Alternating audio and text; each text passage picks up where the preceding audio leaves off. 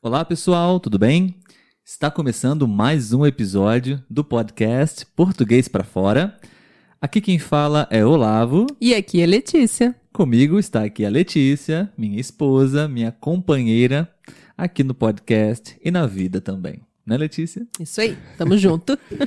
No episódio de hoje, nós vamos falar com vocês sobre algumas palavras que elas são muito parecidas quando a gente pronuncia, né, Letícia? Mas elas têm significados diferentes. Na verdade, de um modo geral, eu não me preocupo muito com a pronúncia perfeita de cada palavra, porque acho que isso é claro que é uma coisa boa, mas não é essencial para você estabelecer uma comunicação com as pessoas. Concorda, Letícia? Sim, sim, mas como você falou, tem palavras que são muito parecidas e aí ela pode mudar o sentido ou até deixar sem sentido o que você está falando. Exatamente, por isso nós decidimos gravar esse episódio para te ajudar, para que você possa ficar atento a essas palavras, tá bom? Foram algumas palavras que surgiram durante algumas conversas que eu tive com os meus estudantes no site iTalk. É, eu sou professor, tutor de português nesse site. Se você está estudando português e quer praticar conversação, esse é um bom site. Eu estou lá à sua disposição também, se você quiser conversar comigo, praticar um pouco de português. Na descrição desse episódio tem um link para que você possa usar. E se é a sua primeira vez no site, você pode ganhar um crédito de 10 ou 15 dólares, não me lembro agora. é, para você fazer as suas aulas, tá bom? Então fica o convite. Além desse convite, nós também gostaríamos de convidar você para conhecer o nosso canal no YouTube. Lá a gente produz vídeos também. Alguns conteúdos são produzidos especialmente para o YouTube, outros para as plataformas de podcast. Então, nós sempre estamos aqui convidando vocês para poder escutar o nosso podcast nas plataformas de podcast e também assistir os nossos episódios no YouTube, ok? Quanto mais conteúdo, melhor para poder aprender uma língua estrangeira, né, Letícia? Com certeza. Vamos lá. Então, a primeira palavra que nós gostaríamos de esclarecer para vocês e pedir para que vocês pudessem ter muita atenção na hora de pronunciar são as palavras sono e sonho.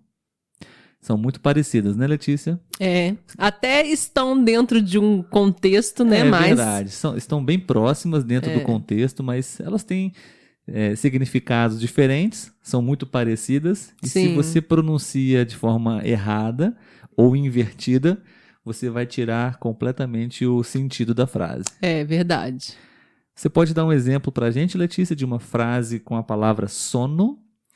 É, eu tenho muito sono. Eu tenho muito sono. Beleza. Uhum.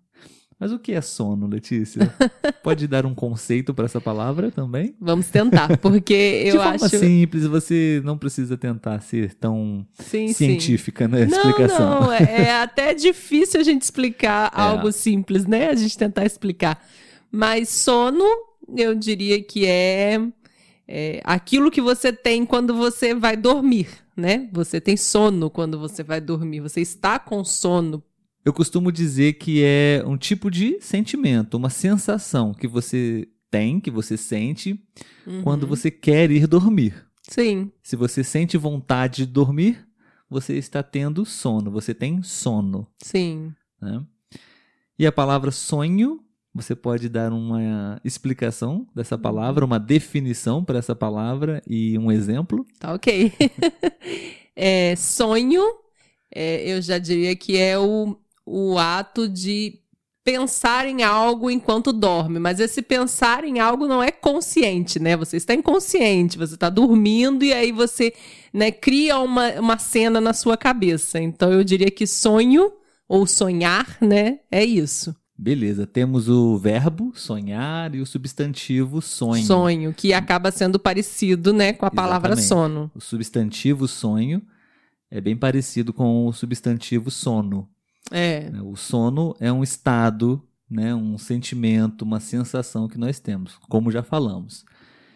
E sonhar é uma atividade mental, uma atividade é. cerebral que normalmente é quando, enquanto você está dormindo, você Uhum. tem essa atividade na sua mente e você tem até ali histórias, né, que depois você se Sim. lembra quando você acorda, o que aconteceu. Sim, Isso são e- sonhos. E eu acho que o sonho, ele tem dois sentidos, né? Tem realmente esse sentido que é de você ter sonhado com alguma coisa, né? Que aí, dando o exemplo, por exemplo, é, eu sonhei com você hoje.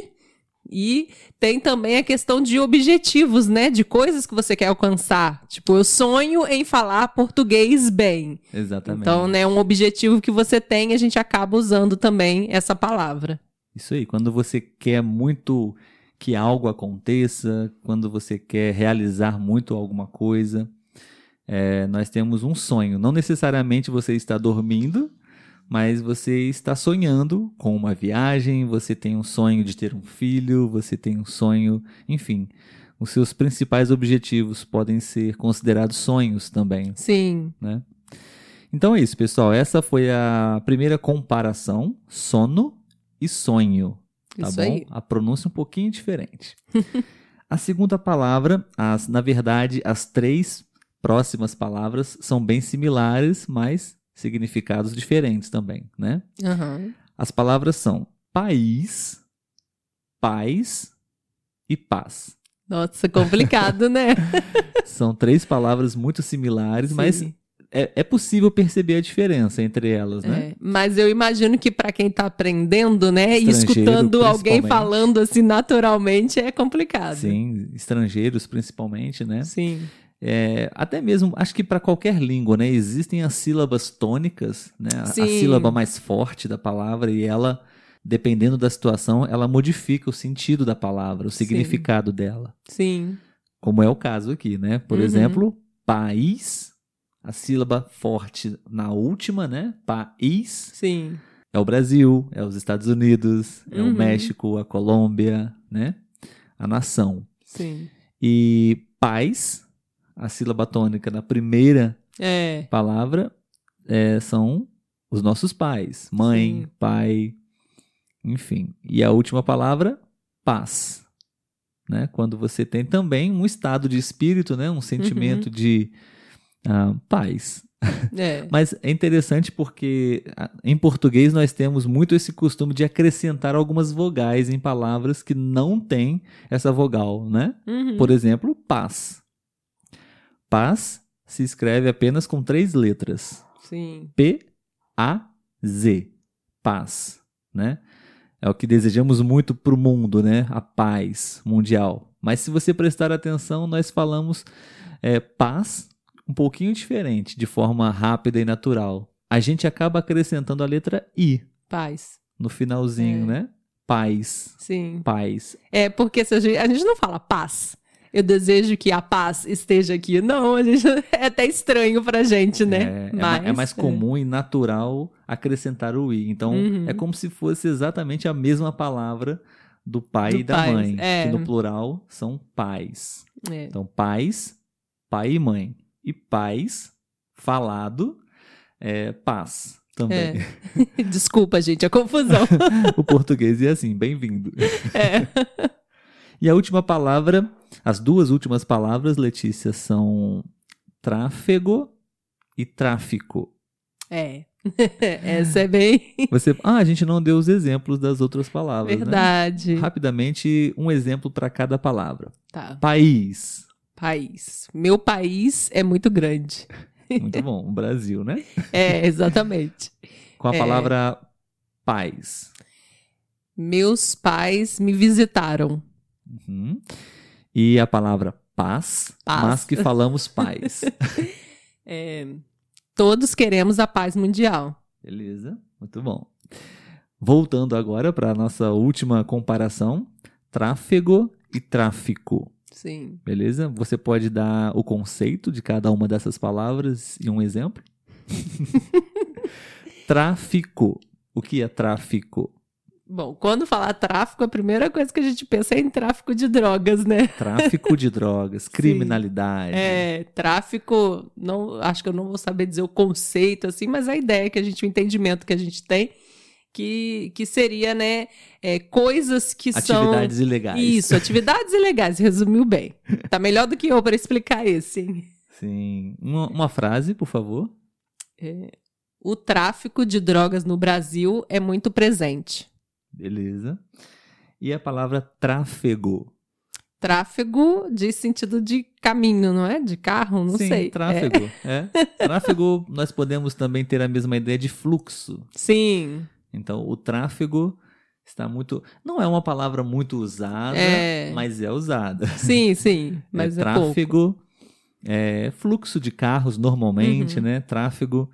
É, também usamos muito na linguagem digital, tráfego Sim, de dados, enfim. É mais ou menos isso. Um exemplo, então, poderia ser isso, né? O tráfego nas capitais é, é muito intenso. sim. Então, naturalmente, a gente já subentende-se que estamos falando de trânsito, de carros. Sim, né? sim. Muito bom. Então é isso, pessoal. Esse é o episódio de hoje. Obrigado por você ter escutado esse episódio até aqui. Gostaríamos de saber a sua opinião. Deixe pra gente uma mensagem, um feedback, um retorno, pra gente saber se você está gostando dos nossos conteúdos, do nosso podcast e o que você gostaria de escutar aqui nos próximos episódios. Isso aí. Tchau, tchau, Letícia. Tchau, tchau, Olavo. Até a próxima. Até mais.